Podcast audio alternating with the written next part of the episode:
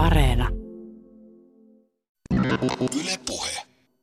Arturi Lähdetie, miltä susta tuntui, kun ensimmäiset matkustajat vihdoin ja viimein pääsivät matkustamaan länsimetrolla?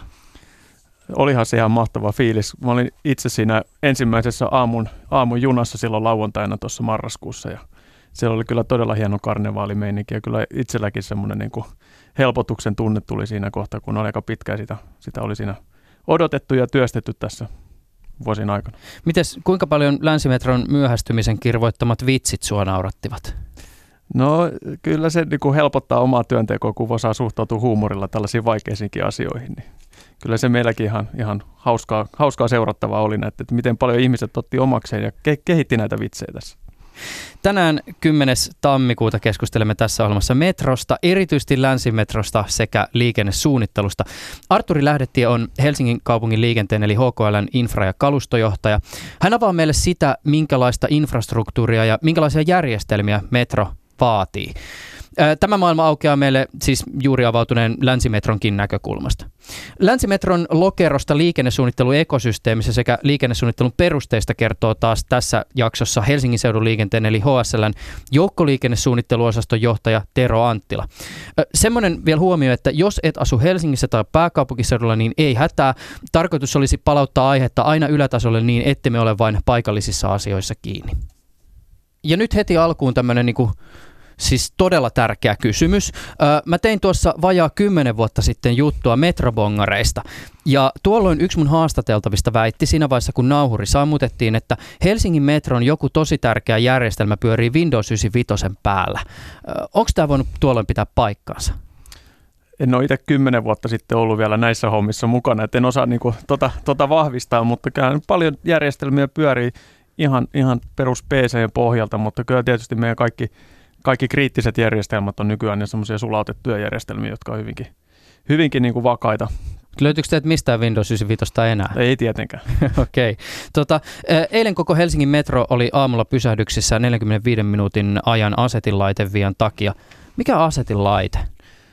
No asetilaite on metron turvajärjestelmä, jolla, jolla taataan se, että metroliikenne että metrojunat kulkevat turvallisesti siellä radalla, eivätkä sitten mahdollisesti törmää esimerkiksi toisiinsa. Ja ja se on, se on kriittinen järjestelmä. Ja siihen sen päällä pyörii sitten junien kuluvalvontajärjestelmä, jolla sitten automatisoidaan sitä asetilaitteen toimintaa. Eli automaattisesti taataan sitten jokaiselle junalle se turvallinen kulkutie siellä metroradalla. Ja, ja nimenomaan nyt oli tämä automaattinen junakuluvalvontalaitteisto, joka nyt sitten eilen, eilen kaatu. Siitä huolimatta, että se oli kahdennettu, niin niin tähän kahdennetun järjestelmän molempiin, molempiin järjestelmiin tuli sitten yhtä aikaa sama vika ja se sitten kaatui. Ja sitä ei päästy sitten ihan heti käsin edes ohittamaan. Mitä teidän valvomossa tapahtuu siinä vaiheessa, kun tämmöinen tilanne on päällä? No siellä tietysti kädet rupeaa hiuhumaan hirveästi ja selvitetään erilaisia mahdollisuuksia niin kuin palauttaa se järjestelmä tai ohittaa se järjestelmä. Ja jossain vaiheessa siellä sitten liikenteen ohjaaja joutuu tekemään sen päätöksen, että nyt siirrytään erilaisiin poikkeusjärjestelyihin. Ja ja tässä tietysti aika radikaali poikkeusjärjestely tuli sitten, kun jouduttiin ensiksi koko liikenne kaskeuttamaan ja sitten sen jälkeen hetkeksi kääntämään liikenne niin, että junat kääntyy Ruoholahdessa ja, ja länsimetro jäi ajamatta. Se on muuten jännä, tämä on tämmöinen niin eräänlainen ajankuva siis siitä, että kun koneella tietysti on aika paljon valtaa, esimerkiksi täällä meidänkin toimituksessa, jos koneiden kanssa on jotain ongelmia, niin joku saattaa heittää, että no koneet ottivat vallan. Tai sitten esimerkiksi mä oon joskus tämmöisen kommentin, että aika usein lentokoneiden ohjaamoissa kuulee, kuulee kommentin, mitä se nyt tekee, kun joku automaattinen järjestelmä tekee jotain, mitä lentäjä heti hiffaa, että mitä tapahtuu. No näin se varmasti on, mutta toki, toki meillä niin kuin valvomohenkilökunta ja muukin henkilökunta on sillä tavalla suhtautuu niihin, että ne on koneita ja laitteita, joilla on niin kuin oma logiikkansa, miten se toimii, että että ei ne, ei ne niin kuin mitään taikatemppuja tee siellä, mutta aina sitten on monimutkaisia järjestelmiä, niin saattaa tulla joku tilanne, mikä, mikä on sitten ennalta arvaamaton. Ja, ja sitten mitä paremmin se järjestelmän tuntee, niin tietysti sitä paremmin pystyy sitten vastaamaan siihen, siihen tilanteeseen ja etsimään ne tekniset ratkaisut, millä se sitten hoidetaan. Tällä mallikon näkökulmasta tietysti tämä niin kuin monimutkaisuus tässä niin kuin länsimetron kontekstissa tai Helsingin metron kontekstissa äh, on pikkasen ehkä hämärä siitä syystä, että kun sehän on kuitenkin, sehän näyttää aika, se on aika simppeli, kun katsoo kartalta, että eihän siinä nyt kauhean monta risteytyvää kohtaa ole. Ni, niin mi, miten tavallaan, niin kuin, minkä takia se vaatii ympärilleen monimutkaisen sit järjestelmän? No lähtökohta on tietysti ensinnäkin se, että ne halutaan mahdollisimman turvalliseksi, että niin kuin rautatieliikenteessä niin turvallisuus lähtökohta on se, että mitään onnettomuuksia ei koskaan tapahdu. Että se on niin kuin ihan tämmöinen turvallisuusajattelu lähtökohta ja järjestelmätasolla. Ja, ja sitten nämä tekniset järjestelmät rakennetaan niin, että ne niin kuin estää sen, ettei pääse sattumaan sellaisia tilanteita, joissa voisi, voisi tulla onnettomuuksia. Ja, ja toinen perustuu siihen, että niin kuin toimintatapa, erilaiset niin kuin käytännöt, niin sovitaan sillä tavalla, että ne estää sen, että ei pääse, pääse niitä onnettomuuksia syntymään. Ja se tekee siitä sitten tietysti monimutkaisemman siitä järjestelmästä. Mutta toinen on sitten se, että se on, siellä on aika paljon liikkuvia osia, että nyt Helsingin metrossa tällä hetkellä niin ruuhka, ruuhkatunnin aikana niin siellä liikkuu 36 junavuoroa, josta joka, jokaisella junavuorolla on sitten tietysti niin kuin, joka pysähtyy jokaisella asemalla ja, ja, ja tota niin, se tekee siitä aika monimutkaisen hallittavan, että jos, jos yksi osa rupeaa siellä, siellä sakkaamaan, niin miten ne 35 muuta junaa sitten hoidetaan. Asentinlaitteet ei ilmeisesti siis periaatteelta ole mitään uusia juttuja. Y- ymmärtääkseni niitä on tehty suurin piirtein niin pitkään kuin ju- junia ja me- metroja on ollut olemassa. Ja esimerkiksi jos haluaa jotenkin visualisoida se, että millä tavalla jokin niin kuin asetinlaitteen osa on jollakin tavalla ehkä näkyvissä, niin eikö se ole siis se laite myös, mistä jos esimerkiksi on joku action-leffa ja, ja sitten siinä on sellainen tilanne, missä sankarin pitää pelastaa junalastillinen ihmisiä, niin sitten se tapahtuu sillä tavoin, että pitää mennä semmoisen maassa olevan kahvan luokse, missä on vielä semmoinen joku varmistin ja sitten siitä vedetään ja sen jälkeen ihmiset pelastuu. No joo, ennen vanhaan se toki oli, toki oli niin, että oli, oli käsikäyttöisiä, käsikäyttöisiä vaihteita ja, ja siis asetilaitteen tehtävä on varmistaa se, että kun vaihde ei käänny sillä tavalla, että junat olisi vaikka kohdakkain raiteilla, että kyllä niin kuin asetinlaitteita ja tämmöisiä niin kuin mekaanisia laitteita on ollut jo, jo, jo toista sataa vuotta olemassa, millä sitten varmistetaan se. Ja, ja sitä ennen oli muita käytäntöjä, joilla varmistetaan, että kaksi junaa esimerkiksi ei samalle rataosuudelle sitten vahingossakaan eksy, mutta nykyään tietysti niin ne on se, että sähköisiä järjestelmiä on ollut jo pitkään ja nykyään puhutaan, on, meillä on digitaalinen asetinlaite, jolla toki on sitten sillä radalla sitten semmoisia ihan ö, analogisia, vähän perinteisempiä antureita, joilla kyllä tunnistetaan, että missä se juna on, että se juna varaa aina itselleen sen tietyn osan siitä radasta, millä se kulkee ja silloin ei sitten muita junia sille rataosuudelle päästetä ja, ja varmistetaan myöskin niin, että mikään, mikään vaihde esimerkiksi ei voi kääntyä niin, että siihen samalle rataosuudelle tulisi, tulisi muita junia. Miten, minkälainen paikka metrovalvomo on? Miltä siellä näyttää? No HKL, HKL on, on metrovalvomo tuolla Herttoniemessä, jossa on itse asiassa samassa rakennuksessa kolme erillistä valvomoa, josta yksi on tämä, tämä liikenteenohjaus, jolla valmi, niin kuin hoidetaan sitä junien kulkua siellä. Ohjataan muun muassa sitä asetilaitetta ja tätä automaattista kuluvalvontaa ja, ja siellä liikenteenohjaajat sitten antaa neuvoja sitten junan kuljettajille siitä, että mitä heidän pitää toimia. Yleensä sitten, jos kaikki menee hyvin, niin siellä ei juurikaan mitään tarvii välttämättä tehdä, mutta käytännössä aina jotain pientä, pientä säätöä sitten on, että joku juna on myöhässä tai, tai sitten tulee jotain, jotain muuta, muuta säädettävää. Niin, mutta sitten poikkeustilanteet, niin kun tapahtuu joku häiriö, liikenne rupeaa jäämään jälkeen aikataulusta tai, tai tulee joku tekninen vika, niin silloin liikenteenohjaajat sitten, niillä on erilaisia toimintatapoja ja malleja, millä he sitten niin kuin palauttaa sitä liikennettä normaaliksi niin, että matkustajapalvelu säilyy mahdollisimman hyvänä. Mutta miltä siellä näyttää? no se on, se on tota, liikenteenoohjaamossa, siellä taitaa olla kuusi pulpettia, missä jokaisessa on semmoinen kymmenkunta näyttöä sitten, millä, missä näitä eri järjestelmiä ja tätä junien niin kuin tilannetta, että miltä se liikennetilanne näyttää, niin nämä juna- tai liikenteenoohjaajat seuraa. Sen lisäksi meillä valvomossa on sitten tämmöinen tekninen valvomo, joka, joka valvoo teknisiä järjestelmiä.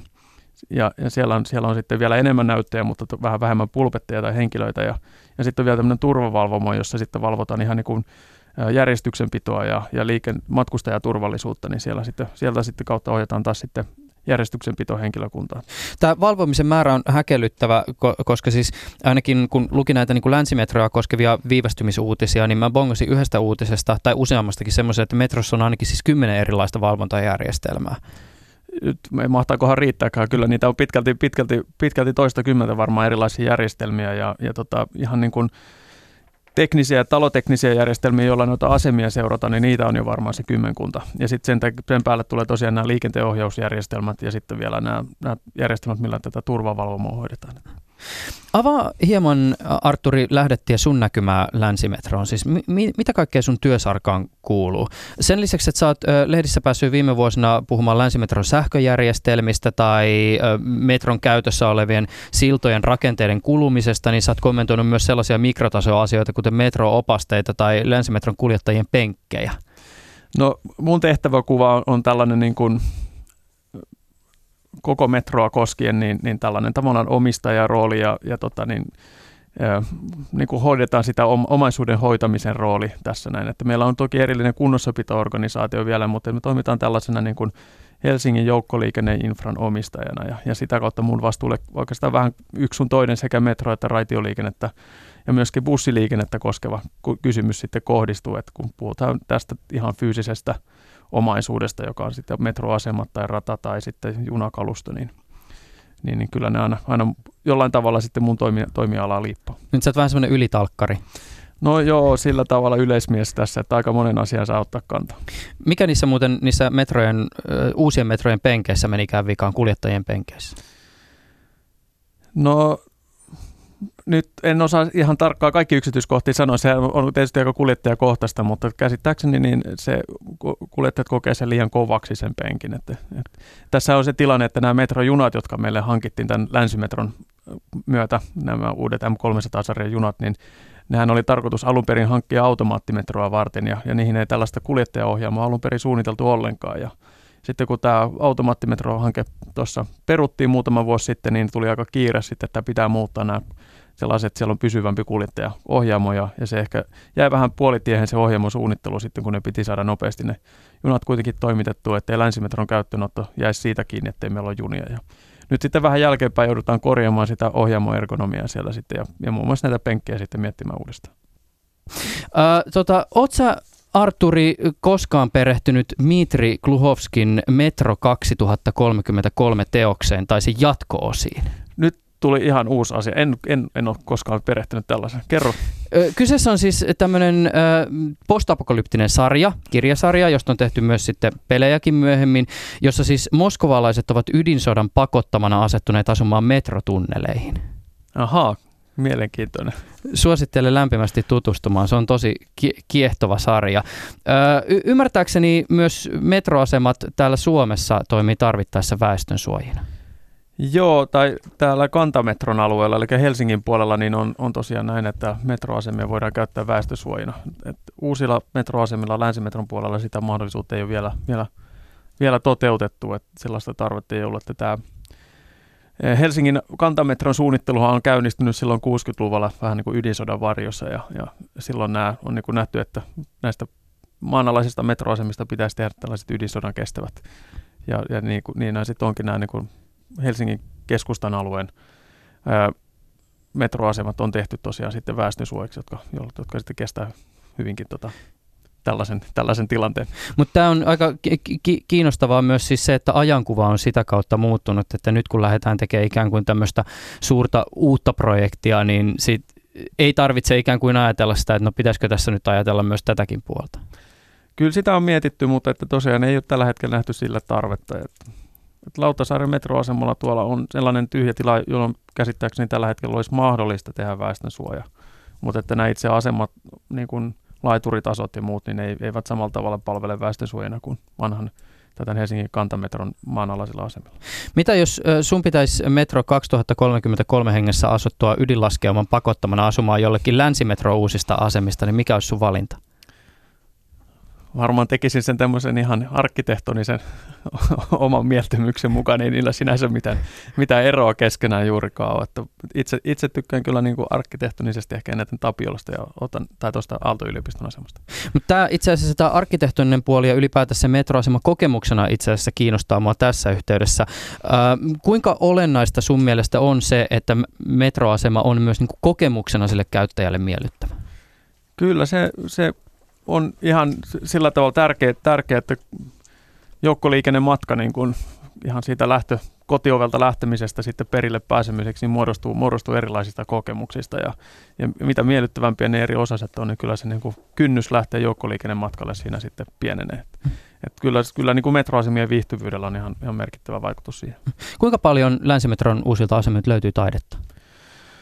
No joku voisi sanoa, että jokainen asema on taideteos itsessään, että, että siellä, siellä ei sellaisia taideteoksia, niin kuin esimerkiksi meidän Helsingin metron asemalla, niin on, on ihan samalla tavalla, että olisi niin kuin yksittäisiä taide, taideesineitä siellä, mutta toisaalta kun ne jokainen asema on tällainen niin kuin aika veistoksellinen, niin, niin kyllä, kyllä mä niin kuin näkisin, että joka asemalla on taidetta. Jatkamme Arturi Lähdettien kanssa keskustelua hetken kuluttua. Puhutaan muun muassa näistä uusista metrovaunuista, asemista, näistä sähköjärjestelmistä, jotka metroon liittyy. Mutta sitä ennen avaamme hieman sitä ajattelua koko länsimetrohankkeen takana ja siis liikennesuunnittelun näkökulmasta. ennen kuin pääsemme käsiksi itse länsimetroon, niin on hyvä käydä läpi hieman liikennesuunnittelun perusteita. Vierailin tätä varten HSLn toimistolla. Olen Tero Anttila, toimin HSL eli Helsingin seudun liikennekuntayhtymän joukkoliikenneosaston johtajana. Vastuullani on joukkoliikenteen suunnittelu, hankinta sekä ja siihen liittyen kilpailuttaminen sekä sitten pysäkeihin ja joukkoliikenteen infrastruktuuriin liittyvät kysymykset.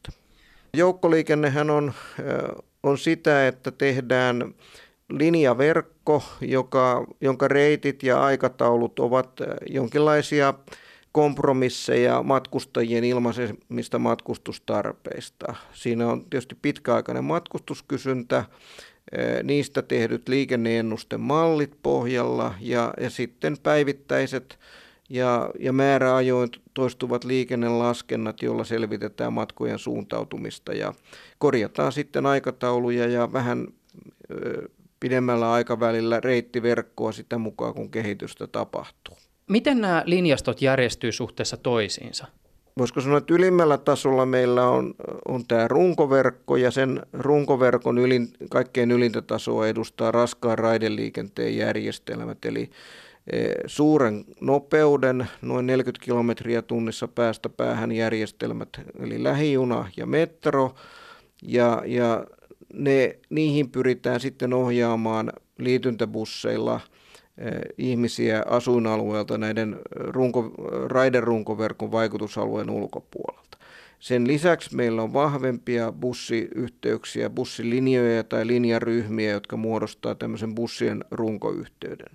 Meidän vahvin bussilinja tällä hetkellä on 550 bussijokeri Itäkeskuksesta Tapiolan seudulle nykyään, nykyään tai se muuttuu tuonne Keilaniemeen ja, ja se on kaikkein kuormitetuin käytännössä saman suuruisella kuormilla kulkeva järjestelmä kuin monet ratikkalinjat on tällä hetkellä. Sitten meillä on perinteinen kaupunkiratikka Helsingin keskustassa, tiheä vuorovälinen, mutta verraten lyhyitä matkoja hoitava ja aika hitaalla nopeudella hoitava perinteinen kaupunkiratikkajärjestelmä. Ja sitten hyvin erilaisia bussilinjoja vahvoista esikaupunkilinjoista aina, aina haja-asutusalueilla tai isojen taajamien keskustoissa toimivia palvelulinjoja, joiden tarkoitus ei olla nopeita, vaan palvella esimerkiksi huonosti liikkuvampaa väestönosaa mahdollisimman hyvin. Jos puhutaan tuommoisista niin kutsutusta räätälöidystä yhteyksistä, jotka palvelevat vaikka jonkun tietyn kohteen tai tietyn asiakaskunnan tarpeita, niin kuinka spesifiä tarvetta voidaan lähteä palvelemaan? Aikaisemmin meillä oli yksittäisiä linjoja, jotka palvelivat tiettyjä teollisuuslaitoksia tai linjojen poikkeusreittejä. Eh, nyt kun teollisuus, perinteiset tehtaat ovat seudulta vähentyneet ja toisaalta me ollaan suunnattu linjastosuunnittelua entistä enemmän, enemmän tämmöisiin runkolinjoihin, niin näitä aivan räätälöityjä työmatkayhteyksiä on entistä vähemmän, mutta voisi sanoa, että edelleenkin on jäljellä esimerkiksi lentokentälle linja 615, joka perustuu paitsi lentomatkustajien, niin suurelta osin myös lentoasemalla ja sen lähiympäristössä työskentelevien ihmisten tarpeisiin. Jos ajatellaan tästä hetkestä eteenpäin ja vähän pidemmälle tulevaisuuteen, niin mitkä osat joukkoliikenteestä on sellaisia, jotka on ehkä isomman muutoksen kohteena? Voisi sanoa näin, että me ollaan varmaan tämän digitalisaation takia muutostilanteessa, että nyt lippuyhteistyöllä, matkojen yhdistelyllä, niin ollaan kehittämässä niin sanottuja maaspalveluita. Ja se mukaan lukien kaikki robotti, robottiliikenne, mahdolliset robottipussit, niin eh, se on sellainen kyntämätön sarka, että toistaiseksi on hyvin vaikea sanoa, mihin se johtaa. Eh, tällä hetkellä meillä on jonkun verran ollut huonosti liikkuvalle väestönosalle suunnattuja kysyntäohjattuja palveluita, myös haja-asutusalueilla tällaisia, mutta ne eivät, eivät voisiko sanoa vanhalla tekniikalla toteutettuna ole ottaneet oikein tulta purjeisiinsa. Ne on verraten verraten pienimuotoista verrattuna tähän isoon, jo, isoon linjaliikenteeseen, jota me har, harjoitetaan niin busseilla kuin raideliikenteellä. Mutta kuten sanottu, niin digitalisaatio, matkojen, automaattinen matkojen yhdistely ja erilaiset lippuyhteistyöratkaisut saattavat tuottaa muassaan sitten uusia kysyntäohjattuja ratkaisuja. Mut, mutta ei, ei minulla sellaista kristallipalloa ole, että osaisin tässä sanoa, että mitkä ne tulevaisuuden ratkaisut ovat. Mutta todennäköisesti siellä on robottiliikennettä, siellä on yhteensovitettuja matkaketjuja helpoilla digitaalisilla maksutavoilla ja siellä on ehkä uuden tyyppistä alueellista, alueellista palvelukonseptia. Ajan myötä nähdään. No minkälaisista osatekijöistä joukkoliikenteen suunnittelu lähtee? No ensimmäisenä pitää tietää kysyntä ja tarjonta ja, ja kysyntää on se vaikeammin ennustettava. Sitä haarukoidaan toisaalta linjojen nykyisistä matkustajamääristä, arvioidaan suunnittelualueen maankäytön kehittymisen eli asukas- ja työpaikkamäärien kehittymisen perusteella erilaisilla suunnittelu, eh, suunnittelu, matemaattisilla suunnitteluohjelmistoilla. Tämä kysyntä ja tarjonnan arviointi on se suunnittelun yksi perusta. Toinen on tietysti väyläverkko, eli busseille tieverkko ja sitten asianomaisen raideliikennemuodon raideliikenneverkko, eh, terminaalit ja pysäkit, eli se infrastruktuuri, jossa voidaan liikkua nyt. Ja sitten tulevaisuuden suunnittelussa tietysti ne tulevat hankkeet, eh, radat, asemat, pikaraitiotiet, eh, ne muodostaa sen visioin, johon sitten tulevia, tulevaa suunnittelua tehdään. Ja, ja sitten, sitten meillä on käytännössä kynää, paperia ja ja sitten jalostun Excel-taulukkolaskentaa, mutta sitten myös hyvin jalostuneita aikataulusuunnittelu- ja linjastosuunnitteluohjelmistoja, joita hyödyntämällä muodostetaan erilaisia linjastovaihtoehtoja, mietitään laajemmassa mitassa eri joukkoliikennemuotojen roolia, eli raiderunkoyhteyksiä, liityntäbusseja, suoria bussiyhteyksiä. Näistä laaditaan vertailuita joissa toisaalta arvioidaan matka-aikoja, eli, eli kuinka saadaan mahdollisimman lyhyet matka-ajat, mahdollisimman nopeat yhteydet, ympäristövaikutuksia, kuinka tämä liikenne, kukin liikennevaihtoehto vaikuttaa päästöihin ja sitten liikennöintikustannuksia, eli arviota lipputulokertymistä, arviota sen liikennetuotannon kustannuksista niin ratainvestointien eli infrastruktuurin kuin kalustoinvestointien kuin varsinaisten käyttökustannusten osalta. Mitkä näistä osatekijöistä esimerkiksi Helsingin tapauksessa on sellaisia, jotka tyypillisesti on jonkinlaisessa ristiriidassa keskenään? Siis kun me esimerkiksi tänään tehdään tätä haastattelua, niin Helsingin Sanomat kirjoittaa siitä, että osa Vantaan busseista joutuu jättämään matkustajat aika kauas keskustasta, koska lähempänä keskustaa ei löydy ää, ainakaan teidän kommentin mukaan paikkaa päätepysäkeille. Jos tilanne on näin, niin silloinhan tässä voisi esimerkiksi olla ristiriidassa se, mitä asiakkaat tarvitsee ja sitten toisaalta tämä fyysinen ympäristö. Jos ajatellaan liikenteen ympäristötekijöitä, tekijöitä, niin yksi semmoinen pitkään voimassa ollut periaate Helsingin kaupungin puolelta, joka tulee myös toiveena tai vähän tilanteesta riippuen niin kuin edellytettävänä asiana meille on liikenteen päästöjen vähentäminen kantakaupungissa. Ja se tietysti tarkoittaa sitä, että, että meidän HSL pitää bussiemme, jotka pääosin on dieselkäyttöisiä, niiden päästöjä vähentää. Se tapahtuu toisaalta vähäpäästöisempiä busseja hankkimalla kilpailun kautta ja toisaalta sitten eh, siirtämällä kantakaupunkiin menevää liikennettä raiteille. Toinen ympäristötekijä, vähän erityyppinen, on, on eh, kasvavassa kaupungissa niin kaupunkitilan ahtaus, eli erilaiset kaupunkitoiminnot, eh, asuminen, työpaikat, puistot, vapaa-ajan tilat valtaavat alaa ja liikenteelle jää entistä pienempi osuus katuja ja rata, raiteita varten. Mennään maan alle metrolla ja helpotetaan sitä kautta osa, osaltaan tätä, mutta keskeinen kysymys tässä Kalasataman tapauksessa on se, että rautatien tori, se on tois, sitä on toisaalta vuosien saatossa pienennetty sitä linja-autoterminaalin osuutta, se on edelleen aiempaa pienempi, siellä jatkuvasti bussit kolaroivat joko keskenään tai pysäkiltä pois kääntyessään esimerkiksi pysäkkikatosten kanssa. Siellä aiheutuu myös vaaratilanteita matkustajille, koska tila on ahdas ja bussiliikennettä paljon. Eli tätä ympäristökuormaa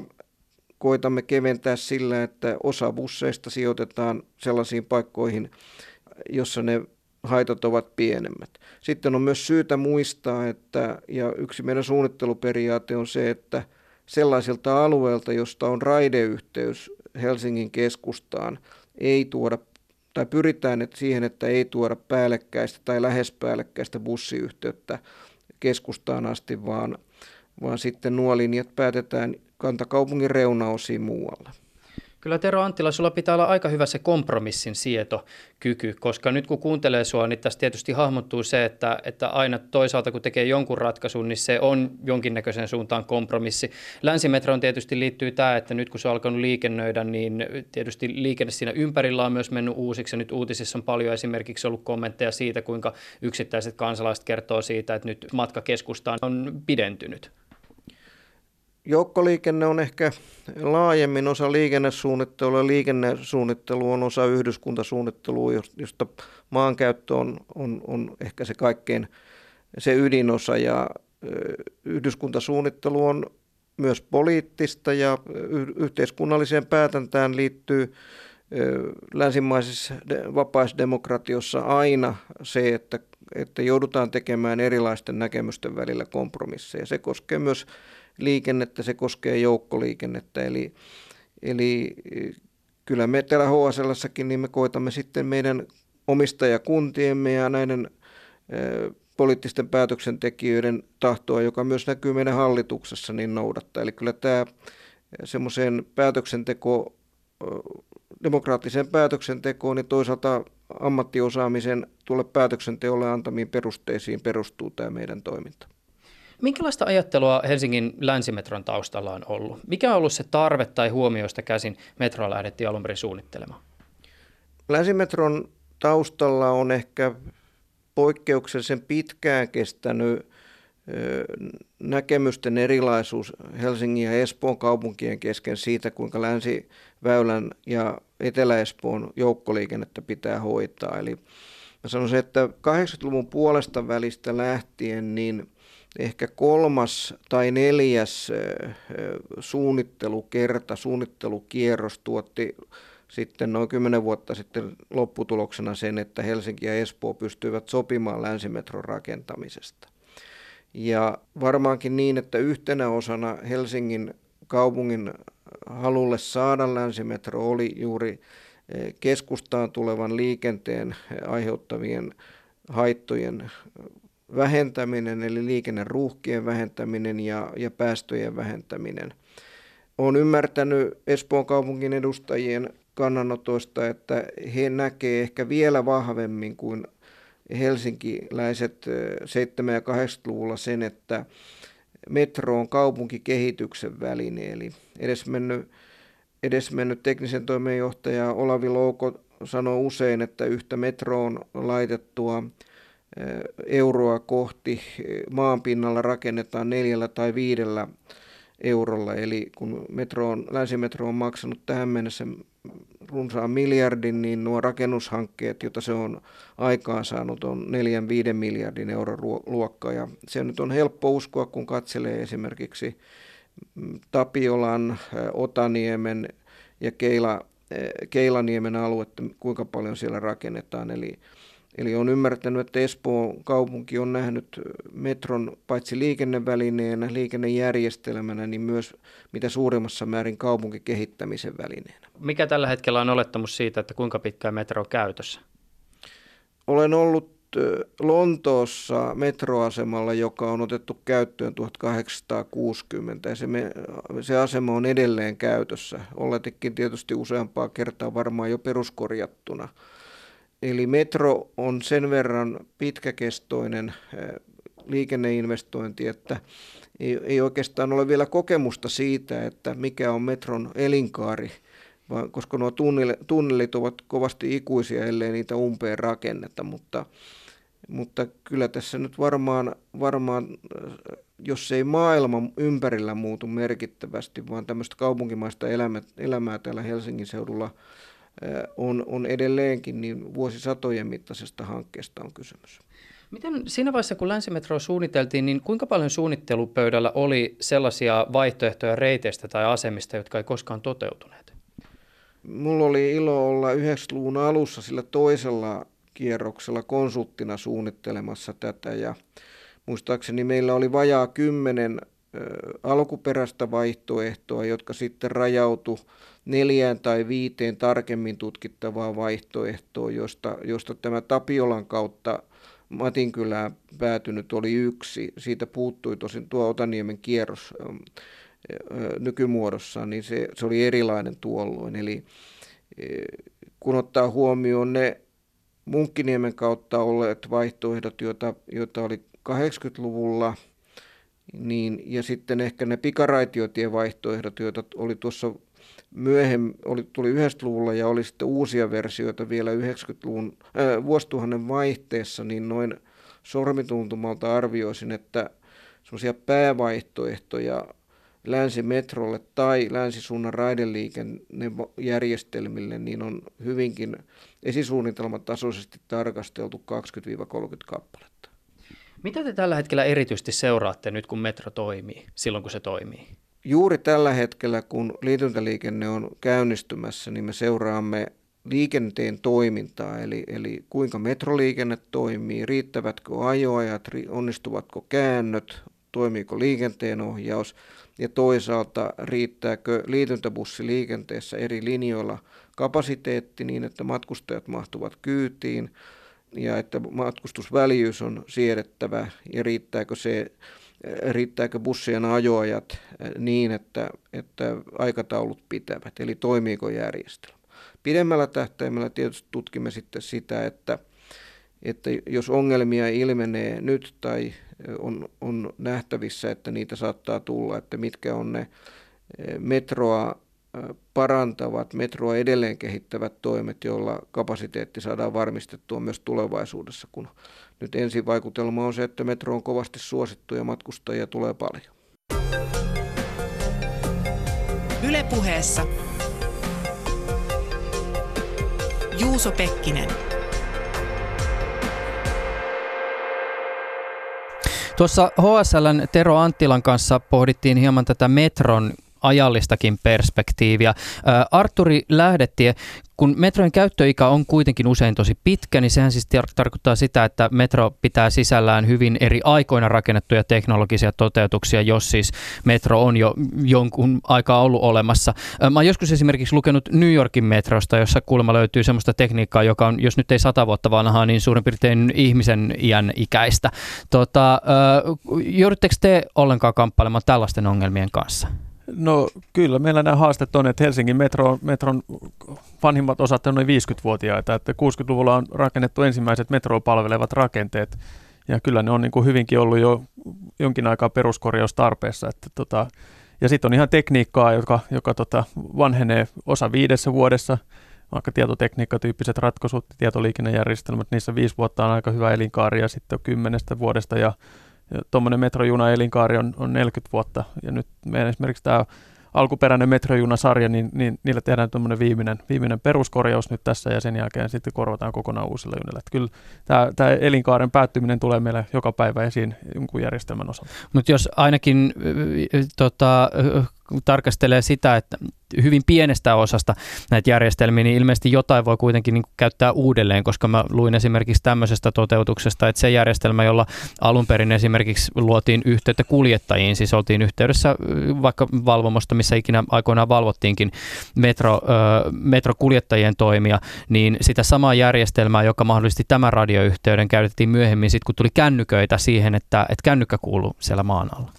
Joo, kyllä se näin on, että teknisiä järjestelmiä pystytään sitten yhdistämään ja hyödyntämään ja, ja tietysti tämmöinen infrastruktuuri, niin kuin mitä vaikka kaapeloinnit ja nämä on, niin ne palvelee sitten semmoista teknologiaa, jota ei vielä edes tiedetä olevan, olevankaan. Että meillä on, on tämmöisiä kehityshankkeita, missä pyritään hyödyntämään olemassa olevaa, olemassa olevaa tekniikkaa ja infrastruktuuria sitten niin uuteen teknologiaan sen käyttöön. Jos ajatellaan maailman metroja teknisestä näkökulmasta, niin minkälaisia metroja löytyy, tai oikeastaan mistä metrojen toteutuksen erot löytyy?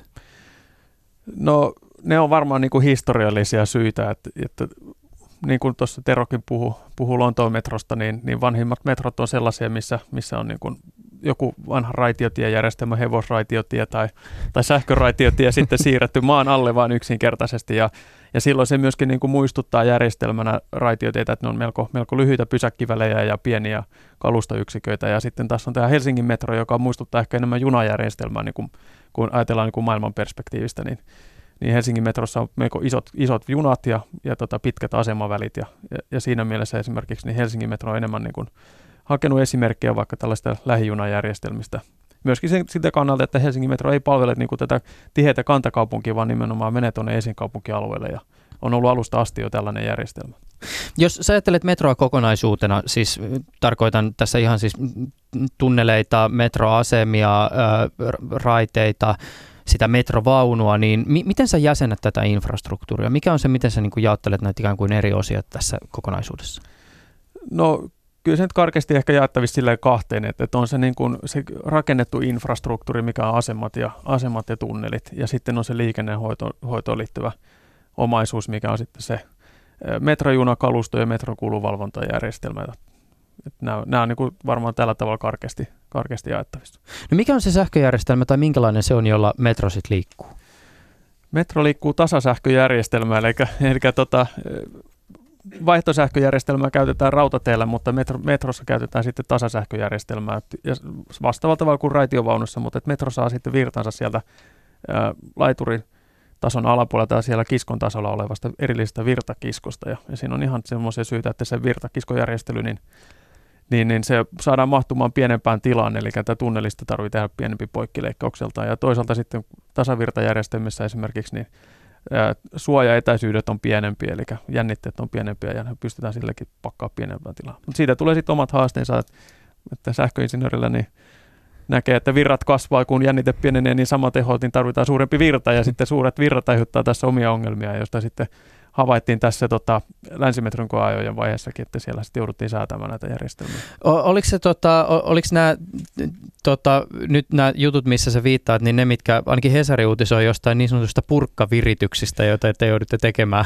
että saatte metron kulkemaan? no, niitä nimenomaan jouduttiin virittämään. Siellä, siellä on siis releitä, jotka, jotka turvareleitä, jotka säätää sen, että siellä sitten ei sähkövahinkoja pääse tapahtumaan. Ja ne on siis, niitä viritetään, mutta ei toki purkalla, vaan ihan, ihan, ihan ruuvimeisselillä ja osin tietokoneella niitä releitä. Mm. Viekö metro paljon sähköä?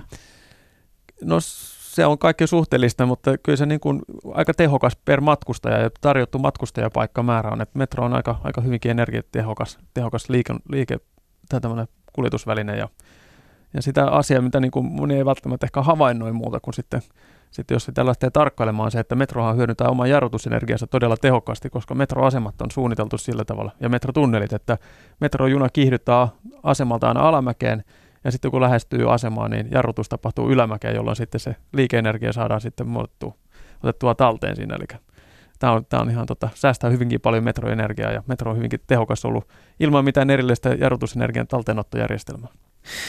Miten ö, metrossa pitää huomioida tämä maanalaisuus?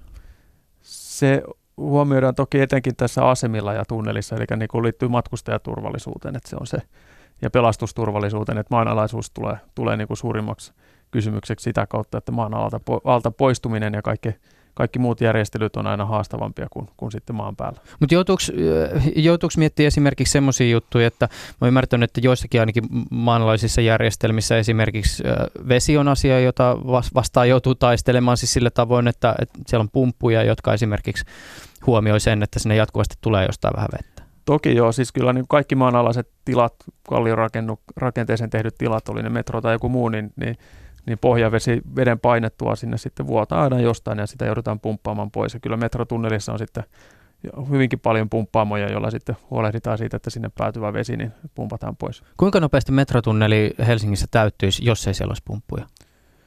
Ah, tuo on vaikea kysymys. Varmaan vähän eri kohdista eri nopeudella. Että kyllä, kyllä, tota, kyllä ne pumppaamoissa on semmoiset varo, varovesialteet, jotka kyllä kestää sen, että pumput voi olla useamman päivänkin, päivänkin pois päältä ja ne, ne pitää se vuotovesi sitten pystyä keräämään sinne, mutta aina kaikkea pystyy ennakoimaan, että 2009 jotkut muistaa, niin hajosi, hajos iso runkovesiputki tuossa rautatietoriaseman päällä ja aika nopeasti se sitten kyllä se rupesi se asemakin täyttymään siitä vedellä.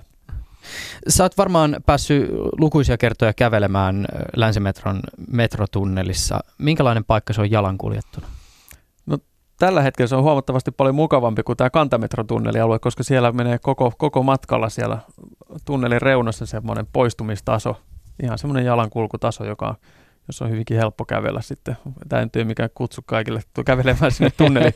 Se on ehdottoman kielletty, että sinne ei saa, saa mennä kävelemään, mutta, mutta siis kyllä siellä ihan sen länsimetron puolella nimenomaan, niin se on nimenomaan pelastusturvallisuuden takia tehty se poistumistaso ja, ja, ja siellä, siellä kulkeminen on helppoa. Sitten taas niin kuin kantametron alueella se on kyllä haasteellisempaa, koska siellä sitten on, on sepeliä ja se on ihan normaali niin kuin rautatieratapohja, millä, millä joutuu kävelemään sieltä. Miltä siellä näyttää? No silloin kun sinne mennään kävelemään, niin sinne laitetaan valot päälle, että se on, se on betonia, harmaata betonia ja alhaalla, alla sepeliä ja seinällä paljon kaapeleita ja ja lattialla erilaisia järjestelmiä. Minkälaisiin erilaisiin hätätilanteisiin on varauduttu? Öö, no, tämä on niin kuin matkustajien evakuoiminen junasta. Junasta on niin kuin se, tietysti se yksi hätätilanne, joka pyritään lähtökohtaisesti tietysti hoitaa aina asemilla. Että matkustajat tuodaan asemilla, koska sieltä on helpompi poistua, mutta länsimetron puolella se on, niin kuin, on yksinkertaisempaa myöskin tehdä sitten tunnelissa, että jos joudutaan tunnelissa evakuoimaan juna. Ja, ja toinen liittyy sitten niin kuin savu, palo, palotilanteisiin, missä sitten tulee, tulee savunpoistotarve. Että se on niin kuin toinen tämmöinen suurempi kokonaisuus, mitä sitten hoidetaan. Eli savunpoisto tunneleissa ja savunpoisto asemilla ja, ja nimenomaan vielä niin, että sitten matkustajat ohjataan eri suuntaan kuin se savu. Niin, niin, niin savunpoistoa varten meillä on paljon puhaltimia ja siellä on, siellä on näitä savunpoistokuiluja, jotka sitten näkyy, näkyy maan pinnalle erinäköisinä tötteröinä. Ja varmaan kahdentaminen on semmoinen juttu, jota aika monelle järjestelmälle metrossa tehdään. Joo, kyllä kaikki järjestelmät on niin kuin lähtökohtaisesti kahdennettu. Että, ja, ja järjestely, tai yleensä sanotaan, että järjestelyt on kahdennettu, että pystytään niin kuin kahdella eri tavalla yleensä toimimaan. Me ollaan puhuttu jo tästä ajonohjausjärjestelmästä, pikkasen tästä sähköjärjestelmästä. Onko vielä ikään kuin siitä ei-vaunuun liittyvästä teknologiasta jotain sellaista, mikä kannattaisi erikseen ottaa esille? No nyky, nykymetrossa ja varsinkin länsimetrossa, niin kyllä niin kuin näiden järjestelmien tämmöinen yhteiskäyttöisyys on sellainen, sellainen, mikä on hyvinkin haastavaa ja ja tarkoittaa nyt esimerkiksi just tätä kaikkien näiden teknologioiden yhteensovittamista, että länsimetroasemilla on pitkälle viety automaatio sen suhteen, että, että kun siellä tapahtuu jotain, joku anturi havaitsee vaikka savua tai muuta, niin se sitten käynnistää erilaisia toimintoja ohjaamaan, ohjaamaan matkustajien poistumista.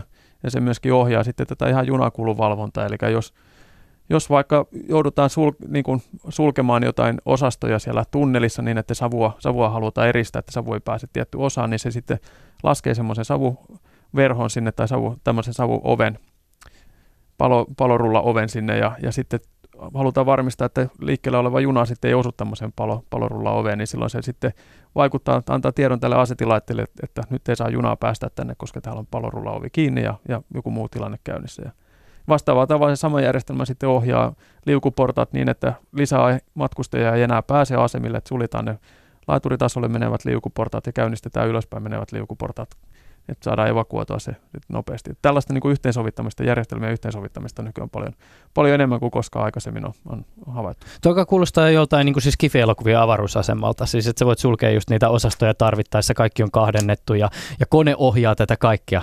Kyllä, niissä on aika pitkälle viety automatiikkaa, että toki, toki tota siellä niin kuin teknisessä valvomossa ja valvomoissa niin henkilökunnat pystyy niitä käsin ohjaamaan, mutta niitä järjestelmiä rupeaa olemaan niin paljon, että sitten loppuu kädet kesken ja että se on niin kuin siellä on valmiiksi sitten suunniteltu automati- automatisoituja toimintoja, joita sitten vaan kytketään päälle. Kuinka paljon tässä kokonaisuudessa on kuluvia osia? Paljon. Että siellä, siellä on, että länsi, länsimetron puolella niin siellä tehdään niin kuin ihan teknistä järjestelmiä ja erilaisten yksittäisten laitteiden tarkastuksiin niin kuin 50, yli 50 000 tarkastusta vuodessa ja, ja huoltotoimenpiteitäkin toista kymmentä tuhatta vuodessa. Että kyllä siellä niin kuin, tämä, on monimutkaisia paljon komponentteja sisältäviä järjestelmiä, että kyllä siellä niin kuin korjattavaa ja huolettavaa löytyy.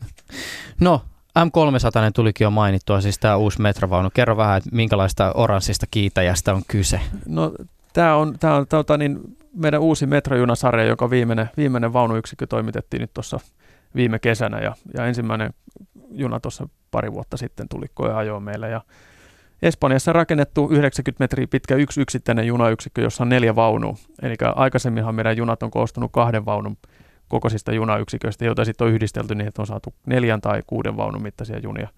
Mutta nyt nämä uudet junat on, on 90 metriä pitkiä, neljävaunusia yksiköitä ja, ja tota, ne on sitten kokonaan läpikäveltävissä, että sä pääset sieltä junan päästä päähän sitten kävelemään sen saman, saman junayksikön sisällä, kun vanhimmissa junissa, niin se on joko, oot joko siinä vaunussa, missä sä oot, tai sitten siinä vaunun parissa. Että, että sellainen, sellainen ero näihin niin vanhempiin juniin. Mutta, mutta toisaalta niin kuin ulkonäöllisesti ja, ja tota sisälle, niin niistä on haluttu tehdä mahdollisimman niin kuin samanoloisia kuin nämä vanhat junat, että tavallaan niin kuin matkustaja, jos ei nyt ole kauhean valveutunut, niin ei välttämättä edes huomaa, että onko uuden vai vanhan junan kyydissä. Miten tämmöistä tota, metrovaunua koe ajetaan? Minkälaisia asioita siinä kiinnittää huomiota ja minkälaisia tilan hetkiä ne on? No tietysti koeajossa niin lähdetään siitä, että tarkistetaan, että se, se junavaunutyyppi täyttää ne, ne tekniset niin kuin ominaisuudet. Se on jarrutukset, kiihdytykset, painot, mitat, ne on kaikki niin kuin sen mukaisia, mitä on tilattu, että ne soveltuu tuonne radalle. Mutta sen jälkeen se alkaa siitä sitten, että niin kuin teknisten järjestelmien yhteensovitus toimii, kaikki kuljettaja palvelevat järjestelmät, ja sitten sen jälkeen alkaa tämmöinen koe, koekäyttövaihe, missä sitten varmistetaan se luotettavuus, sen vaunun, vaunutyypin luotettavuus ensiksi, että ne tekniset järjestelmät toimii luotettavasti siellä ja, ja, ja, ja sitten sen jälkeen niin se kokonaisuus toimii luotettavasti. Ja siinä sitten ensimmäisellä vaunuyksilöillä niin sitten annetaan aika paljon, paljon sitten kilometriä kerätään sillä, että saadaan mahdollisimman paljon luotettavuustietoa siitä ja, ja sitten joka yksilö sitten vielä koeajetaan erikseen.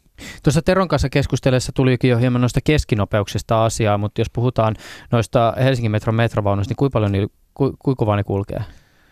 Öö, siis teknisesti, teknisesti niillä pääsee varmaan, varmaan 100 kilometriä tunnissa, mutta että niin kuin liikenteen aikana niin maksiminopeus on 80 kilometriä tunnissa. Mutta että se keskinopeus on enemmän niin kuin missä tahansa liikennejärjestelmässä, tämmöisessä joukkoliikennejärjestelmässä, niin se keskinopeus ei ole se niin kuin huippunopeuden funktio, vaan, vaan se on enemmänkin sen pysäkkivälin funktio. Eli mitä, mitä pidempi pysäkkiväli, sitä suurempi keskinopeus sille, sille joukkoliikennemuodolle saadaan. Ja, ja Helsingin metros, missä on keskimäärin aika pitkä pysäkkiväli, niin niin tämä, tämä keskinopeuskin on senkin takia melko suuri. Miten muuten se lasketaan siis, jos ajatellaan sitä, että teidän pitää tietysti olla hyvin tietoisia siitä, että mikä siitä niin keskinopeudesta tulee, niin se asemalle pysähtymisen aika. Koska eihän se tietenkään se ei kaikkina aikoina varmaan voi olla, voi, voi olla sama, siis on hiljaisempia aikoja, sitten on aikoja, milloin tulee enemmän porukkaa sisään. Ja sitten toisaalta on myös niitä tyyppejä, jotka just tulee viime tingassa ja, ja typerästi änkee siihen vaunun väliin ja sitten kaikki junassa olevat matkustajat joutuu odottaa sitä yhtä, yhtä tyyppiä. Mutta tota, mi, mi, miten tavallaan niin tämä aika lasketaan? Kyllä se ihan kokemuksesta sitten käytännössä menee, että tiedetään, että, että miten nopea tätä linjaliikennöintiä on, on niin kuin tiettynä vuorokauden aikana ja tiettynä päivinä. Ja, ja nämä ajo, ajoajat ja ajosarjat suunnitellaan kyllä sitten sen mukaan, että, että se, se saattaa se keskinopeus sitten vähän pikkusen muuttuukin, että ajoaika päästä päähän saattaa olla eri, eri vuorokauden aikoina pikkusen erilainen, mutta sitten sitä pyritään tasaamaan sitten, että jos, on, jos on, ollaan edellä aikataulusta, niin kuljettaja voi sitten vähän pidempään seisoa asemalla, että mutta että, niin kuin Terokin tuossa sanoi, että tässä nyt länsimetron niin kuin ajovaihe, joka oli silloin lokakuussa, niin osoitti sen, että suunnitellut ajoajat oli liian lyhyitä ja jouduttiin lisäämään kaksi junaa sinne jo, jo sitten, sitten tota, niin kuin ennen kuin matkustajaliikenne edes pääsi alkamaan, niin osoitti sen, että tarvitaan tällaista ihan käytännön kokemuksen perustuvaa säätöä. Ja nyt sitten kun matkustajaliikenne on alkanut ja nähdään, miten matkustajat siellä käyttäytyy ja miten tämä junien aikataulu aikataulu toimii, niin sitten säädetään niitä ajoaikoja vähän vielä sen mukaan. Niin se on tietysti kiinnostavaa, että kun puhutaan äh, siis tuhansia ihmisen liikuttelusta päivässä, niin sehän tarkoittaa siis käytännössä sitä, että kaikkea ikään kuin ei voi testata etukäteen, että saa mistään niin 10 000 ihmistä testaa sitä, että, että miten se toimii. Kyllä joo, ja sanotaan, että nämä mallitkin, niin, niihin on olemassa malleja, jotka ennustaa näitä, mutta että nekin osoittautuneet, että ne ei ole kauhean, kauhean tarkkoja nämä simulointiohjelmat, millä sitten voidaan mallintaa näitä. Mm se sama tilanne oli muun muassa sitten tuossa, tuossa kehäradalla pari vuotta sitten, kun se otettiin käyttöön, niin, niin siellähän jouduttiin sitten myöskin ajoaikoja säätämään ja, ja tota, vähän sitä junaliikennettä säätämään. Sitten. Niin siinä tietysti, tä, tä, tästä tulee niinku semmoinen haaste, että, että, että tota, semmoisen ihmisen, joka joutuu ikään kuin elämään sen säätämisen ja testamisen keskellä, siis ihan tavallisen matkustajan, niin tavallaan voi olla ehkä hieman vaikea hahmottaa sitä, että ehkä tämä tilanne jossain vaiheessa korjaantuu, ja tässä nyt vielä tietysti haetaan sitä kokemusta, että miten uusi järjestelmä toimii, koska mun pitäisi päästä sinne töihin nyt, ja mä oon nyt jo sen ja sen verran myöhässä.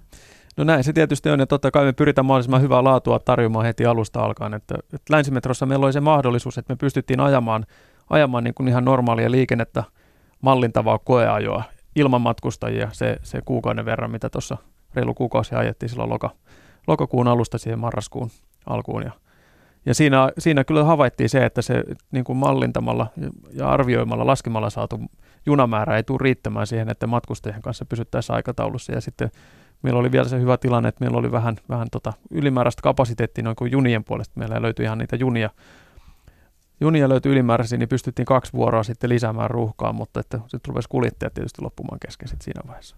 Kuinka paljon näissä malleissa pystyy huomioimaan sen yhden tyypin, joka sitten aina kiireessä tulee siihen oven väliin?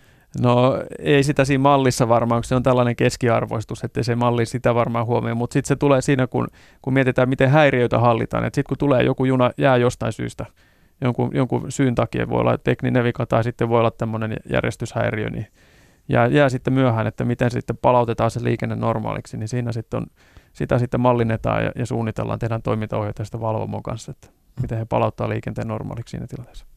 Arturi Lähdetie, alun perin metroa suunniteltiin automaattiseksi, siis tätä länsimetroa ja, ja Helsingin metron tietysti kohdalla laajemminkin tätä mahdollisuutta on pohdittu, mutta sitten nyt edellisellä kerralla päädyttiin purkaa sopimus metroa automatisoivan Siemensin kanssa.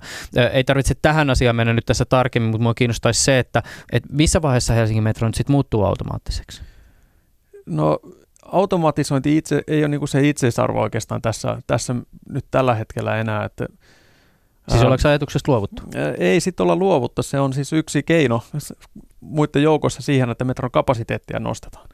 Eli Helsingin metrossa toki on ollut niin automatisointiajatus jo ihan, mm. ihan koko metron käynnistämisestä alkaen siis silloin 60-70-luvulla, että Helsingissä on ajettu koeliikennettä automaattimetrolla 70-luvun alussa tuolla, tuolla metrovarikolla ja Siilitien välisellä osuudella tuolla Itä-Helsingissä.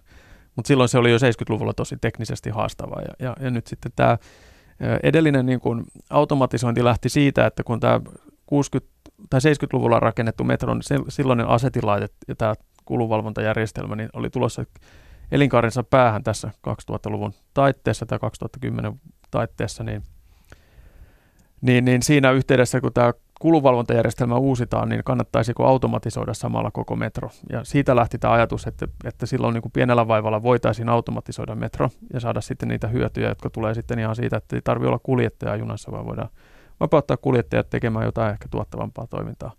Mutta että kun tämä tekninen haaste tuli sitten tässäkin eteen, että se, se ei, niin kuin, ei, ei enää toimi, niin, niin, niin tavallaan se, se peruste, niin kuin, että yksinkertaisesti voitaisiin automatisoida nykyinen metro, niin se, se ei enää oikein toteudu. Et nyt haaste on ehkä meillä enemmänkin se, että, että metron kapasiteetti rupeaa, rupeaa jossain vaiheessa loppumaan ja, ja meidän pitää pystyä sitä nostamaan ja, ja siihen on käytännössä kaksi keinoa tällä hetkellä mielessä, että, että tämä niin metrojunien pidentäminen ei, ei käytännössä oikein tule onnistumaan. Mutta sitten se, että metron kapasiteetti voidaan nostaa tihentämällä vuoroväliä tai lisäämällä sitten junien matkustajakapasiteettia.